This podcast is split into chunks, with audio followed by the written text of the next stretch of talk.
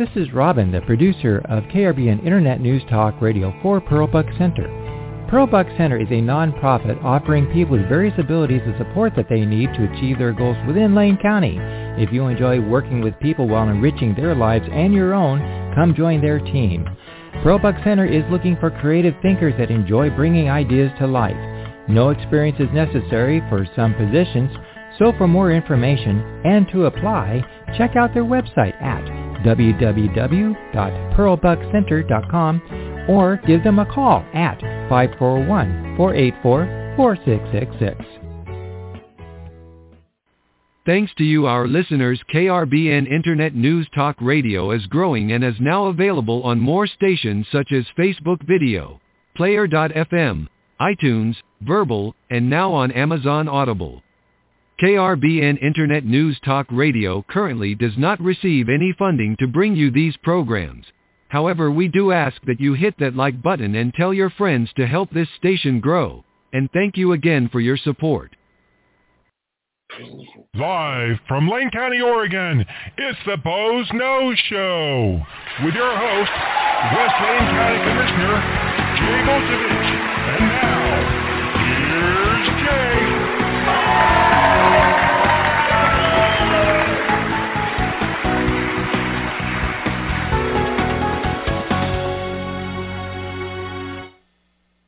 And good afternoon, and welcome to another edition of the Boze Noze Show. And I'm your host, West Lane County Commissioner Jay Bozievich, and we're coming to you live from beautiful downtown Elmira.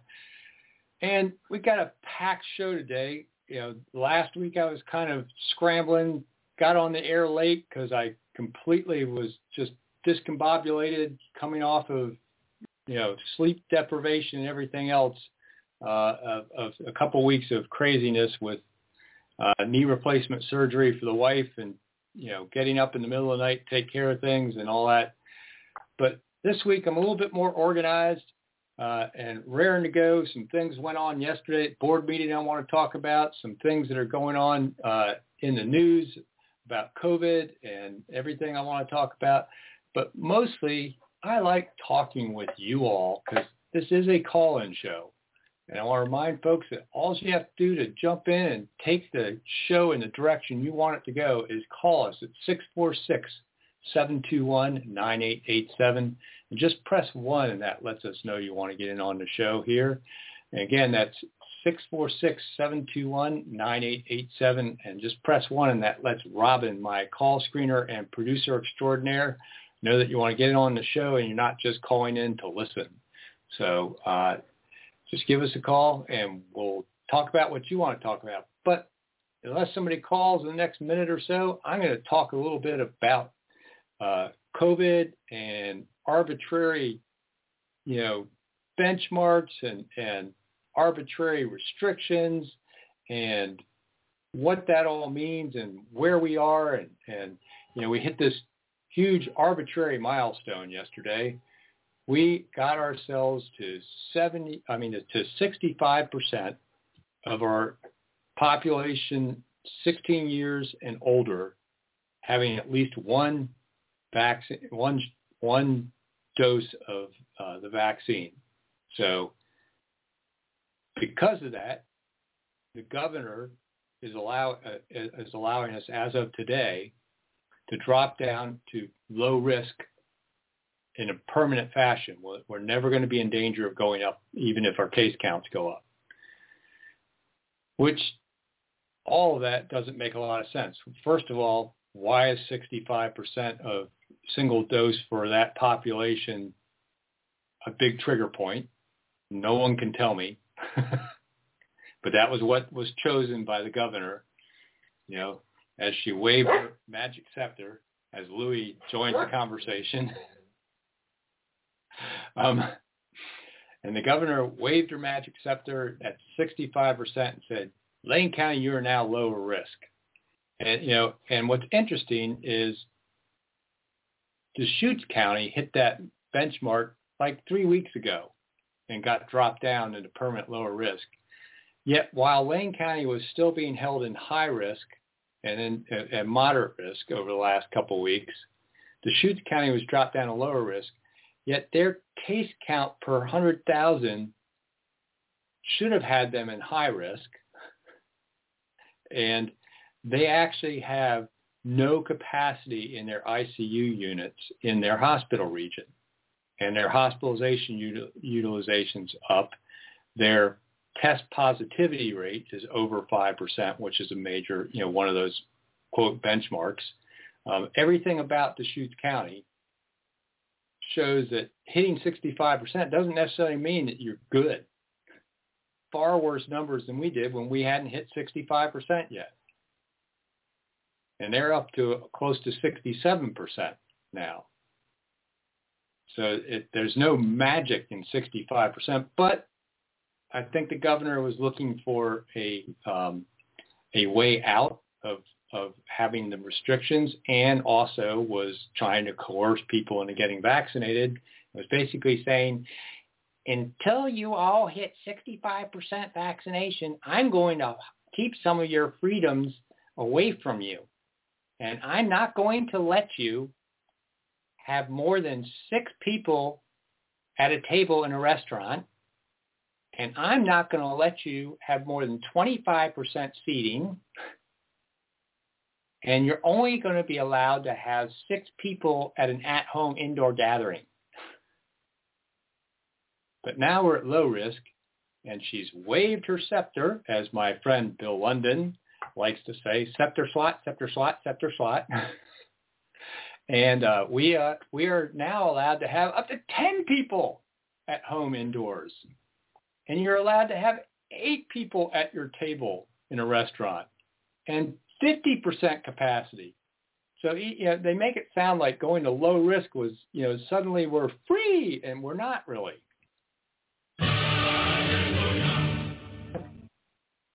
Yeah, we're free. No, we're not. We still have all these restrictions that aren't making a lot of sense, because we have yet to have an outbreak traced to a restaurant in Lane County. Yet we're still restricting capacity in restaurants. We have had multiple outbreaks traced to private gatherings. And where do people go when they can't get a reservation in a restaurant? They have an in-home gathering. How does this make sense? Do the restrictions really protect us, or are they just about, I'm keeping them on because I want the pressure on you guys to get that vaccine? Because we're going to coerce you into getting that vaccine. And I talked about this last week. We should be educating people into getting the vaccine. Remove the restrictions. Stop the silliness. I am so tired, as somebody that's fully vaccinated, of wearing my face mask all over the place. It's just silly. Everyone has had the opportunity to get vaccinated. In fact, Lane County is phasing out our mass vax clinics because we're not getting people show up. If you wanted a vaccine, there's no reason you shouldn't have gotten one. And, right now you can continue to get one. Almost every pharmacy in Lane County is offering vaccinations. And with, very little wait times or need for appointments, just walk in and get one. Most doctors' offices are offering them free. So, if you want to be vaccinated, you can be vaccinated. So, we really should be thinking about, at this point, folks that want to be vaccinated can get vaccinated.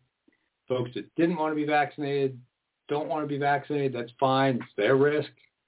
And we should move on at some point and just educate people, the negative impacts of the vaccine for the millions of doses that have been put in arms in the U.S. are microscopic in comparison to the number of deaths per case, count of the actual disease. I mean, 1 in 100 chance of death if you catch COVID is pretty high chances, and these you know, six or so or seven or so or, you know, dozens, you know, so compared to millions of vaccinations of complications.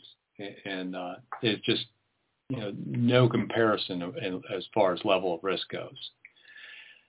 But, you know, I still wouldn't force anybody to be vaccinated, which gets to the whole point of I wouldn't force anyone to have to prove they were vaccinated or not to use their freedoms, because that's where things seem to be steering, you know, by Oregon policy. And I really support the Oregon Republican caucus at the legislature that's pushing for a bill that would ban people from having to prove their status, their vaccination status.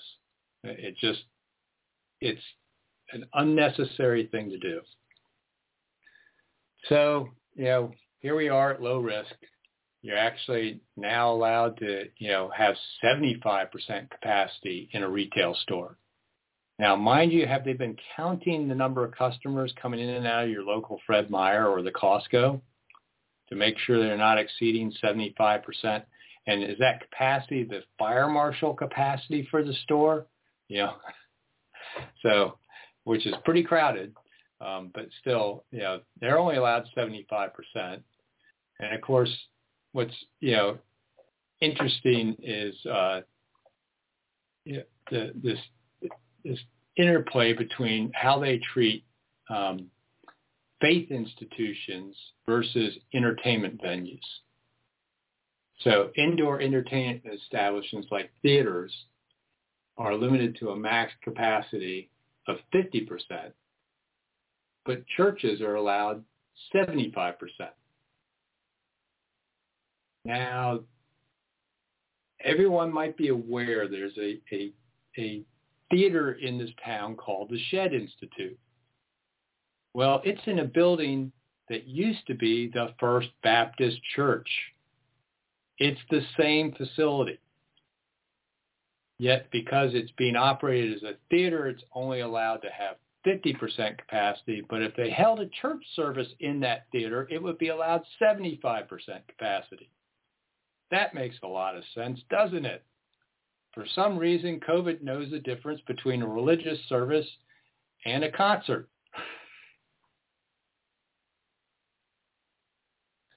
Sort of like this thing, you know, when we were back in our high and moderate, restaurants and bars had to close at 11 o'clock. But now that we're in low, they're allowed to stay open till midnight, because we all know that COVID tells time and gets more deadly the later in the evening it gets. Ah, yes. Restrictions that don't seem to have any connection to preventing the spread of the disease. That makes people not want to obey them. It also makes people understand that keeping those restrictions on that have no tie to preventing the disease is all about coercion to get people to vaccinate, which makes people not trust the vaccine. Our state needs to change its policies. I mean, we are the last state that's restricting businesses, requiring mask mandates. You know, we are the laughing stock of this country at this point. Look at Florida and Texas. Even California's relaxed their rules well beyond Oregon. Washington State, you know, those, you know, we were the three that, you know, were all a dither about it, but, you know, it's not making a lot of sense, especially looking at the epi curves with, you know, which show the case counts are still dropping in Oregon.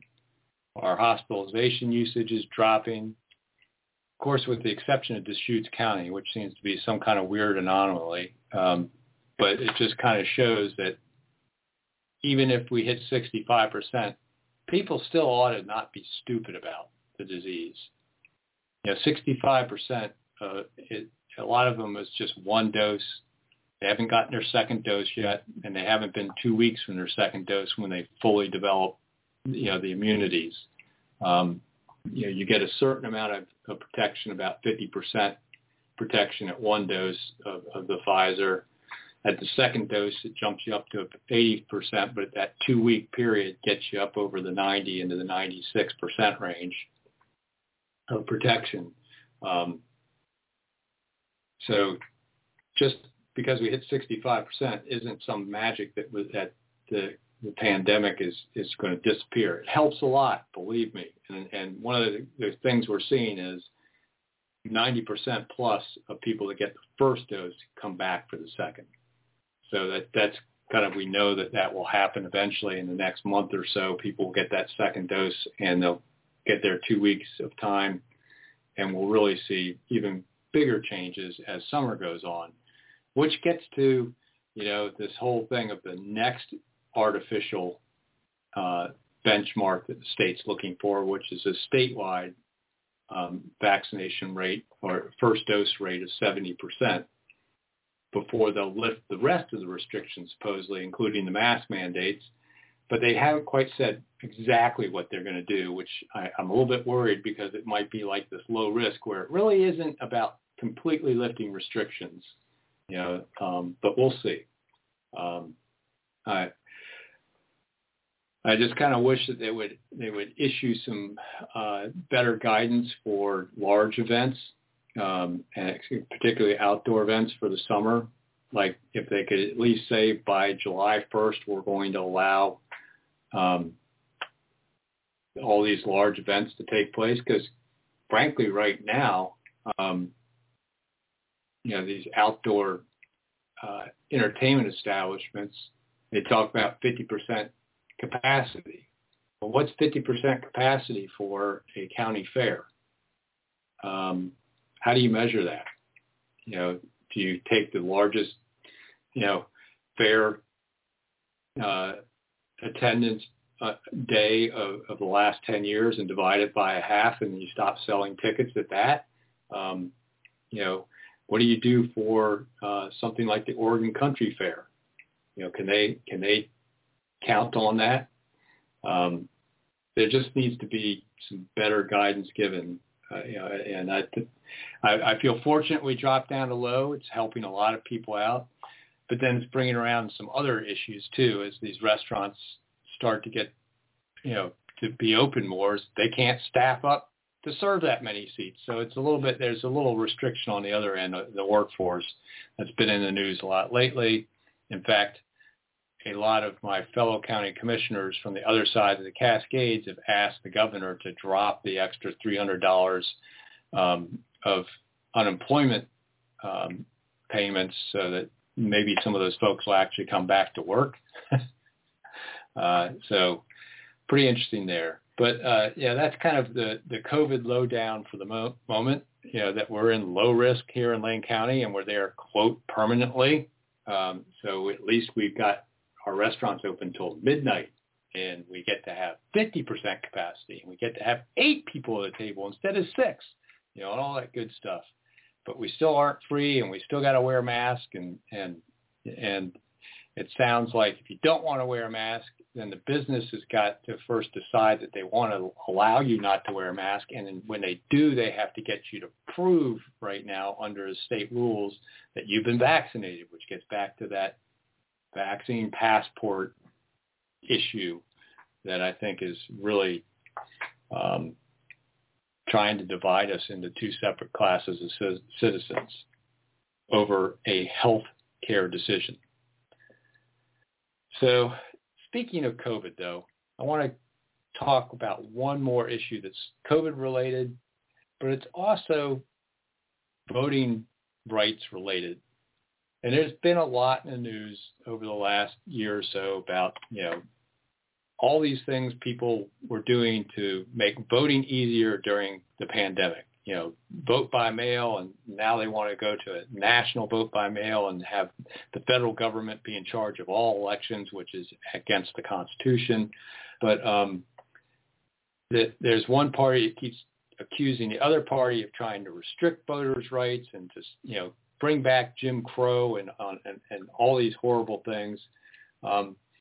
And it's that, the left progressive side that keeps trying to accuse the right conservative side of being anti voter rights. Well, you know, we did all these things to try and make it easier to vote during COVID.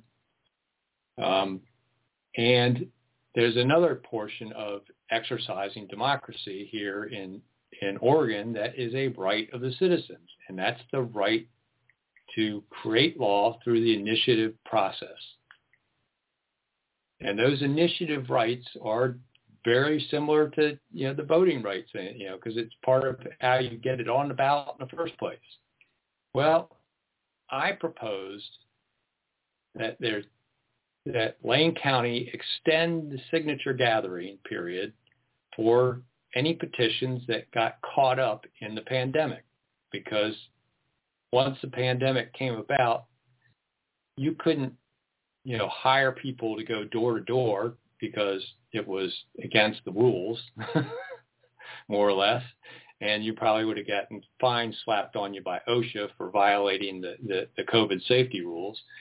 There were no mass events to collect signatures at. There were no county fairs. There were a lot of the markets and all that, you know, closed up. You know, Saturday market all was very restricted. You know, it just collecting signatures became a huge issue.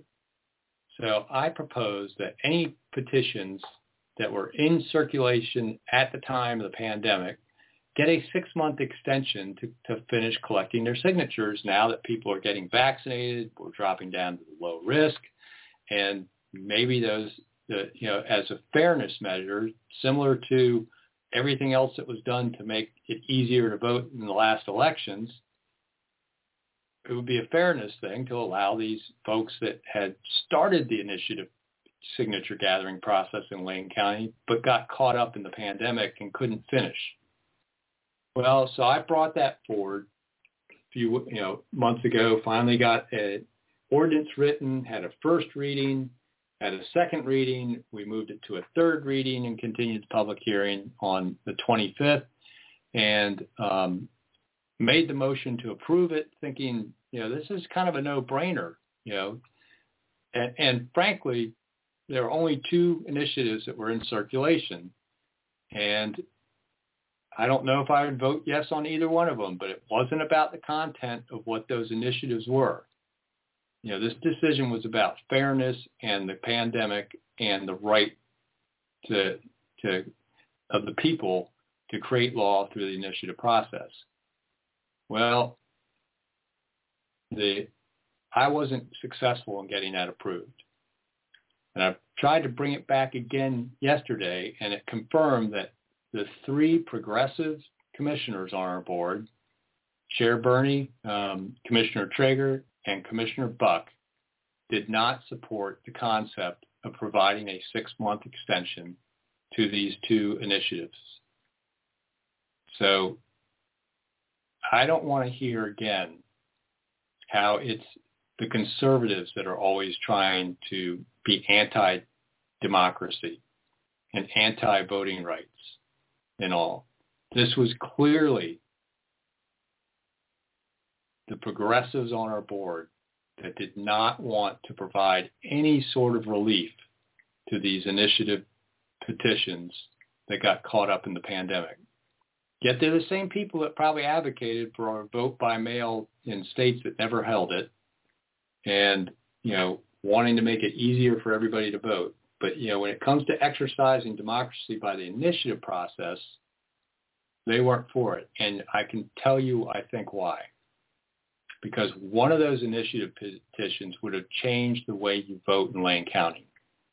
Not sure it would ever have been approved, but the Democrat Party of Lane County is so afraid of the concept of STAR voting, which is one of these kind of scored ranked votings, automatic runoff, scored then automatic runoff voting, I think is what STAR stands for, that they might lose their grip on power if it gains traction as a party, and might actually, elect, it would get rid of the issue of spoiler candidates because of the way it scores, and it do all sorts of things to kind of maybe elect, reasonable people to office and all. Not sure I'd support it, though, because I believe it might violate one person, one vote issues. That's beside the point.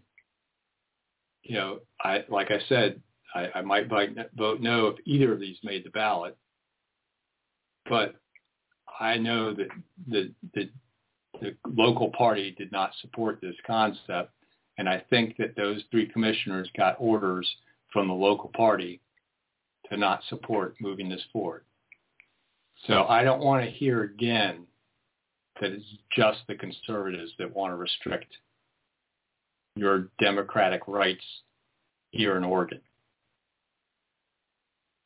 Just remember, it was the progressive commissioners, Berney, Trieger, that would not support a 6-month extension to collect signatures for initiative petitions that got caught up in the pandemic. The two more conservative commissioners, and calling Pat Farr conservative is kind of maybe not a very good label at all for Pat, because I think he walks the middle of the road and leans on the left side quite often. And even calling myself, who's a libertarian, not a conservative, but still, if you wanted to divide our board up, progressive, conservative, it was progressives that would not support that extension. So just remember that. Before we leave COVID and change to a whole different topic, I just want to remind folks this is a call-in show. And if you want to talk COVID before we leave the topic, you can just give us a call, 646-721-9887. Press 1 so we know you want to get in on the show. Again, that's 646-721-9887. And press 1 so that Robin knows you want to get in on the show. Or if you want to talk about something else, same number. But I want to talk about the homeless issue a little bit, because one of the things I didn't get to talk about last week was something that happened a couple board meetings back, which was we had a report from our, quote, homeless czar about, how, our progress in trying to deal with the homeless situation and where we are and all. And, we've got all these different, tactics we're trying to put forward and execute, and throwing all sorts of money at the problem. In fact, yesterday the board approved millions of dollars in contracts to serve the homeless population's community. And I asked the question because I used to be able to kind of defend some of the work we were doing with our homeless population here, because we really could kind of prove by data that a lot of our homeless came from Lane County. There was people that would go, you're just attracting them. It's like, no, that wasn't true. 3 or 4 years ago, I had good data, and even some studies done by the University of Oregon that are now out of date, that showed that we were growing our own homeless here in Lane County. There were enough people that were, not getting proper behavioral health care, enough people that fell into addiction, enough people that had other problems. And with our high housing costs and housing shortage here, we were growing our own to a certain extent. And, from there, we really, we're doing some good things, as we were put forward this housing first model with our MLK Commons. It's designed to work towards moving people out of homelessness by, getting them off the street, connecting them with intensive case management, dealing with why they were on the street in the first place, and trying to move them into more, stable and the least restrictive housing they can obtain, depending on their capabilities. That's, kind of chipping away, at that permanent and chronically homeless people.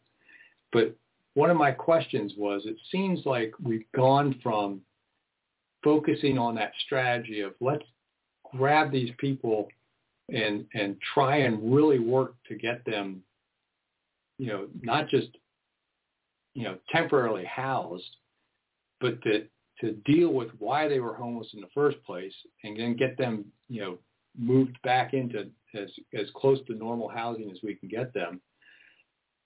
It seems like we've gone towards this. We just have to help people and stop them from being, you know, freezing to death, or stop them from starving to death, or stop them from this, or stop them from that. And it seems like a lot of our programs aren't necessarily dealing with the root causes of why that person's homeless, but only treating the symptoms and enabling those people to be comfortable in their homelessness. And in that enablement, we are actually possibly attracting homeless from other areas. And I'm hearing more and more subjective data. It's you know, word of mouth and just things like looking at license plates of the campers on the streets in the industrial parks, being out of state. That may be the case. I can't say today that we're growing our own homeless population from our own citizens. I'm sure there's still a certain amount, but I am concerned that our changes in statewide policy, like Measure 110, that made it, you know, basically a, you know, easy place to be a drug user, because you'll just get a fine, basically, if you get caught with user quantity levels of drugs instead of getting a felony, if it's over a certain amount. That user amount was raised quite a bit and basically made into a misdemeanor, that part of our policy. And then all of these things we're doing that seem to be enabling. I mean, we awarded a contract for almost $1 million for a low barrier, you know, dispersed sort of shelter, you know, i.e. tent camps, yesterday. You know, is that really helping those people? You know, quote, low barrier means they don't have to be sober. Doesn't mean they have to kind of fit the rules, because the only idea is to try and get those people some kind of shelter. You know, and is that truly helping? And we are spending millions of dollars through local nonprofits. You know, are we creating some kind of industry in this area? We have more nonprofits per capita than in almost anywhere in the country in this county. You know, is it becoming almost a profit center? I don't know, but you know, I question about that. So I understand we've got Frank on the line, who wants to jump in on the show. Frank, what's on your mind?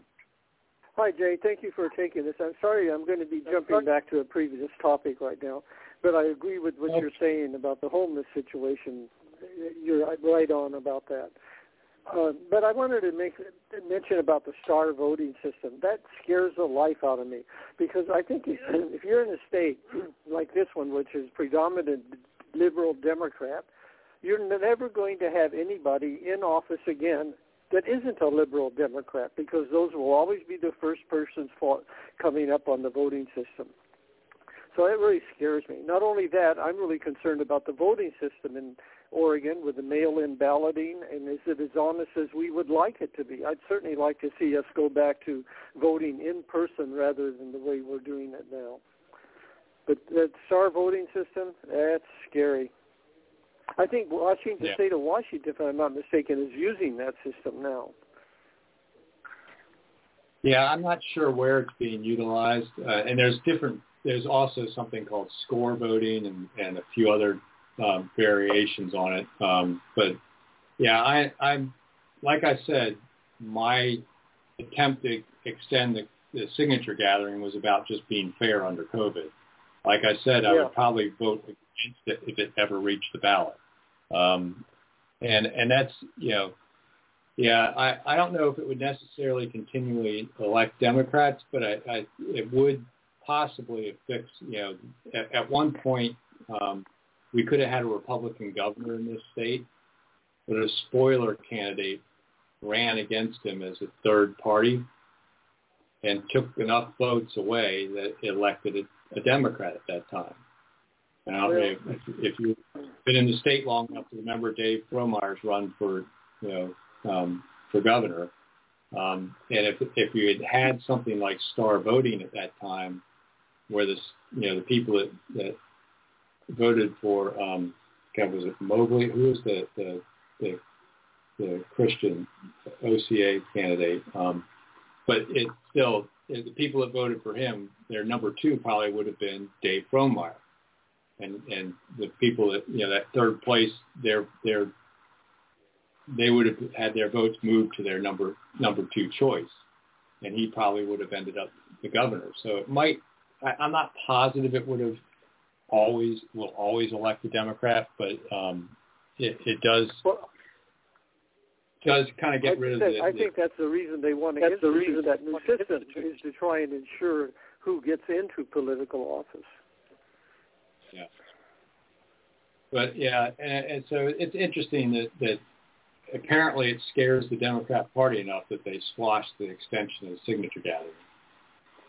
Yeah, yeah.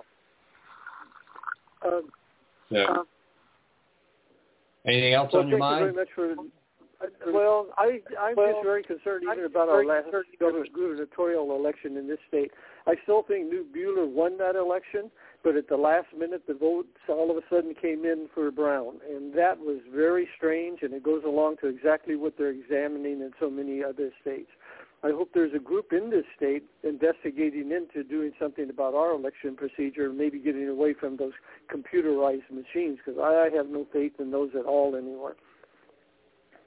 Yeah, yeah. I don't know.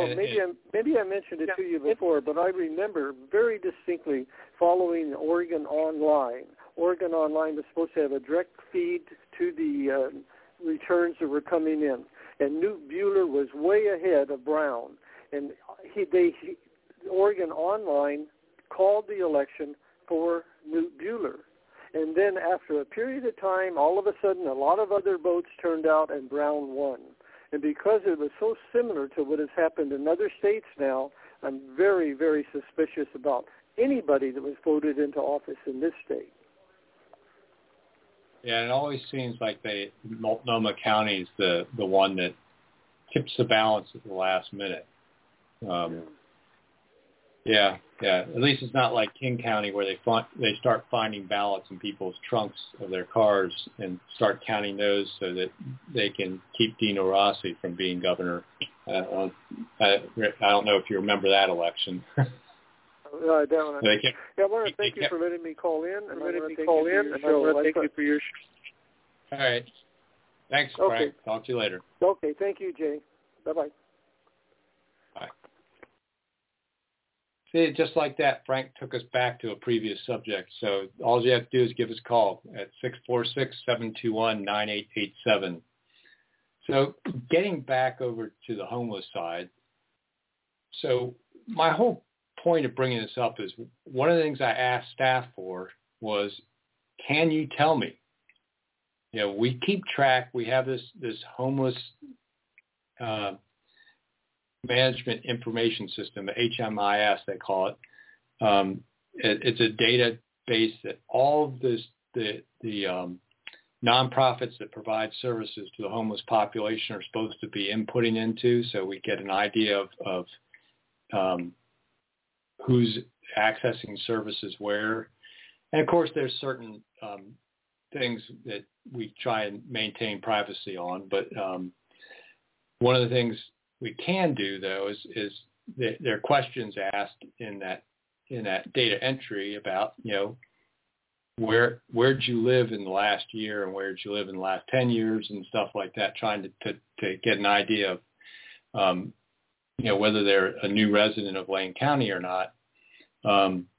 And I asked, I said, you know, how hard would it be to relook at that data so I can kind of be assured that we're not enabling and attracting homeless people, that we're actually re-abling and getting people back to not being homeless, you know, in a more permanent fashion. And the response from staff was, well, we can take a look at that. It's going to take some time to put it all together, blah, blah. It's like, wow, is it that hard to query a database? Because that's really what that is. And I just wonder if it's they know that it's probably starting to swing the other direction where we're attracting the homeless here. And I really, it gets down to the thing is, when do we start, you know, holding some of these folks accountable that are coming here just because they know they can live an addictive lifestyle, and that we offer all kinds of services that make it more comfortable for them to live that lifestyle. And you know, we really need to start seriously thinking about where we invest our dollars when it comes to trying to deal with the homeless population. They should be going into permanent supportive housing that has case management and treatment connected to it. You know, anything other than that is enabling. And yes, you know, it sounds a little hard-hearted, but, you know, if we make it that easy, people are going to be starting to relocate here. My understanding is there's actually websites for, quote, travelers, and that Eugene and Lane County are ranked number one in this country to be a traveler in the summertime, and ranked number 3 in the winter. And the only reason we're ranked number 3 in the winter is the weather. So, you know, somehow or another, we're becoming known as the great place to be if you're, quote, a traveler. So we need to be thinking about, we're taking resources, local resources from local taxpayers, and attracting people into our community from outside the community that we're supporting with those local taxpayer resources that might go to other things like maybe rural patrol or more people reviewing building permits so they get processed faster, you know, or better yet, maybe they should go into permanent supportive housing that really, you know, does something to move the needle long term for the homeless, instead of enabling them and making it easier and then starting to attract them from out of the area.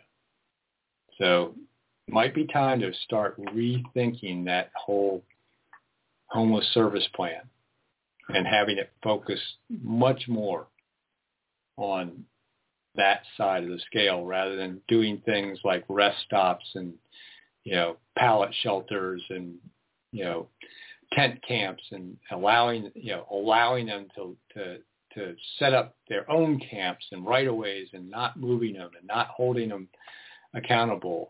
You know, so we have, you know, rampant issues in those areas with trash, and, you know, we've had fires in camps, and we've had fires in dumpsters, and we've had all sorts of, you know, quality of life type issues with that.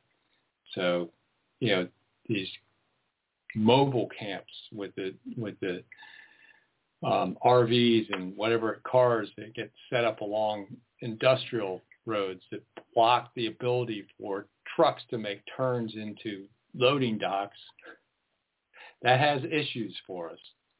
And just allowing it to continue to happen and not moving those people along, not holding them accountable.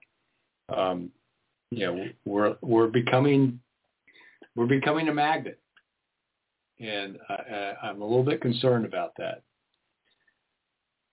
So moving on from that, there are a couple other things going on at the Board of Commissioners. You know, in our last 15 minutes here or so I want to touch on. One of which was we kind of dealt with some redistricting issues yesterday, and might be kind of esoteric for folks that don't follow politics, but, you know, the census data is going to come out eventually, even though it's late, and we are going to be required to reset the boundaries of our commissioners' districts.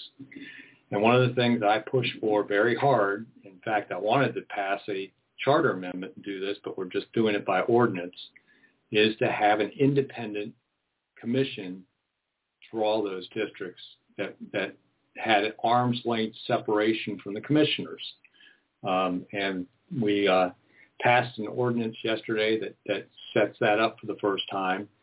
And one of the things it will have is 3 people from each commissioner's district that will be on that committee. And the first 5 will be, you know, 1 appointed by each commissioner, and the next 10 will be appointed by the first 5, so that there'll be some separation on the committee that way. We are going to, in the next few weeks, be issuing invitations to apply for those positions for folks to be on that redistricting committee. So if you're somebody that is interested in having fair, balanced districts drawn up in this county, I encourage you to keep an eye out, and I'll announce it again when we actually are opened up for applications to be on this redistricting committee. And while I'm talking about opportunities to serve your community for Lane County, we also have 4 positions open right now for our Planning Commission, which is another really critical advisory board to the county commissioners. And it's a required advisory board under state land use law, and they're the first review, basically, of quite often large changes to our codes, and can massage those and their recommendations, and they're also sometimes the first review for various other land use applications. So that's also out there, and we're taking applications right now for that Planning Commission. So if you're interested in getting involved, it's also, you know, a great place to learn about land use law, and a great place to start understanding public meetings law and everything else that goes into serving as a possible future, maybe, you know, if you want to run for your local city council, school board, or whatever. It's great experience and great resume stuff for those folks that might want to be future candidates. So keep an eye, the Planning Commission positions are open now. Keep an eye out for that redistricting committee. Will be out there. But yesterday we also passed another ordinance, and to my surprise, it passed on a 5-0 vote. By the way, the redistricting also passed 5-0. But this one was one I was pretty sure, because some of the questions and comments from earlier on, I didn't think we were going to have a 5-0 vote. I thought it was going to be a 3-2, because 2 of the commissioners, Commissioners Buch and Trieger, were asking a lot of questions about this ordinance that sounded like they might vote against it. But we passed an ordinance that will require local governments in Lane County that pass a tax or revenue measure that requires Lane County to incur some kind of cost to collect it on their behalf, that local government will reimburse Lane County for that cost. Now, the reason this got started was the city of Eugene decided that they were going to pass a payroll tax. Now, mind you, we've got a pretty darn big payroll in Lane County of over 2,000 employees. And of course, it's all computerized and time carded and stuff like that. You can imagine a new payroll tax that applied to only those employees that actually report to, you know, inside the city of Eugene or headquartered somehow or another that way, because our folks that are at the Florence, you know, Public Works shop probably shouldn't be paying the city of Eugene's payroll tax. So there's all sorts of little things like that that had to be set up. And it was a new 0.44, % of employees' income that was being taxed. And the city of Eugene understood that it can't tax another government, so it's not requiring us to pay the 0.22% that be required of employers. We're only having to set up to pay the 0.44, and that cost a considerable amount of money to get the software, reworked for that. And then it's costing us a considerable amount to administer it on an annual basis. And what this ordinance will allow us to do is to start getting, billing the city for that cost, or we will stop collecting the tax. And that's basically what the ordinance set up. And it also prevents, in the future, the city of Florence decides to pass some kind of tax that we have to collect for our Florence Road Shop employees. They have to reimburse us for that cost. And it's not backwards looking. We're not going to try and get back our setup money for the city of Eugene tax. What we want them to do is to at least reimburse us for the about $7,000 a year it's going to cost us to continue to collect it for them.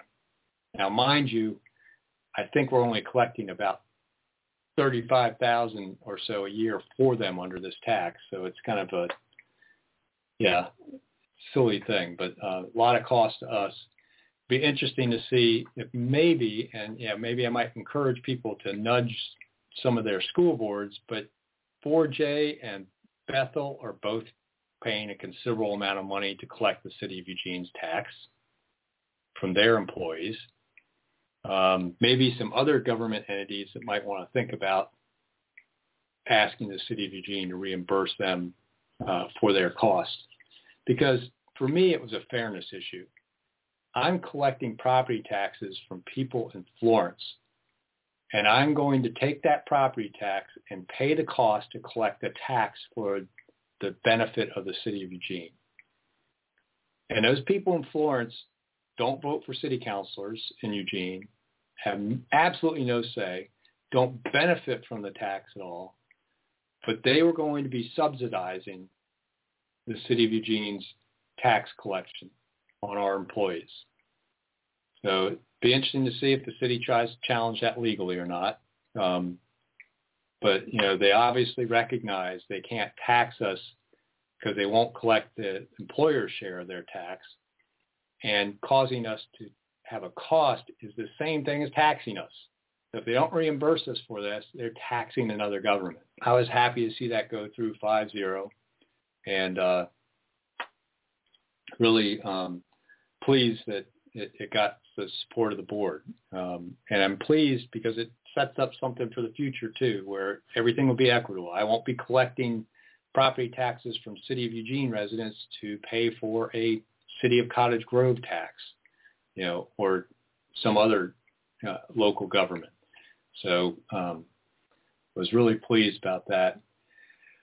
And then at the end of the board meeting yesterday, we talked a little bit about climate again and our climate action plans and stuff, and it gives me a headache. Yes, the climate's changing. My issue's always been, because of my scientific background, how little humans have to do with that change. And then when you get down to it, if you do believe carbon's the driver, that CO2 is the driver, the carbon footprint for U.S. citizens has been steadily dropping over the last 20 years. And Oregon's carbon per capita carbon footprint is well below the U.S. average. Why? Because we have a lot of hydropower in Oregon. We have a very low carbon footprint to start with. Now, Lane County and Oregon only represents, a small portion of the total U.S. population. Lane County only represents about 10% of Oregon's and about 0.1% of the U.S. population. So anything we do to try and move the needle here in Lane County really isn't doing much to move the needle when it comes to our quote, climate. Yet we're spending $300,000 a year of your taxes to, quote, you know, trying to impact the climate. But we had this report back from our Climate Advisory Committee, and one of the things they you know, kind of were asking is, you know, how, you know, what do you want us to do? And I was kind of like, yeah, it's up to me. You guys would be disbanded. And one of the things I did was I brought to the attention of the board members a book I would like them to read. And in fact, I think I've actually convinced Chair Berney to at least read the first 60 pages of this book. It's called Unsettled. And it is written by somebody that was the undersecretary for science in the Obama administration. You know, Stephen Coonan, you know, served as the undersecretary for science in the U.S. Department of Energy under President Obama. And he's authored over 200 peer-reviewed papers. He's a professor of theoretical physics at Caltech, holds all sorts of, you know, various certificates and honor, you know, honors, etc. And as he got moved into this kind of administrative role and into energy, he got, you know, started doing more and more research on climate, and he became kind of appalled at the whole thing. And it's an interesting book because it's not, you know, just like me, he doesn't deny climate changes, but, you know, he came to, you know, if you get to page 4 of his introduction, you know, he talks about how he, you know, came to the realization that climate science was far less mature than I had supposed. Here's what I discovered. Humans exert a growing but physically small warming influence on the climate. The deficiencies of climate data challenge our ability to untangle the response to human influences from poorly understood natural changes. I.e., we're coming out of an ice age, folks. You know, the results of the multitude of climate models disagree with and even contradict each other, and many kinds of observations. A vague expert judgment was sometimes applied to adjust model results and obfuscate shortcomings. Yeah. Government and UN press releases and summaries do not accurately reflect the reports themselves. Really?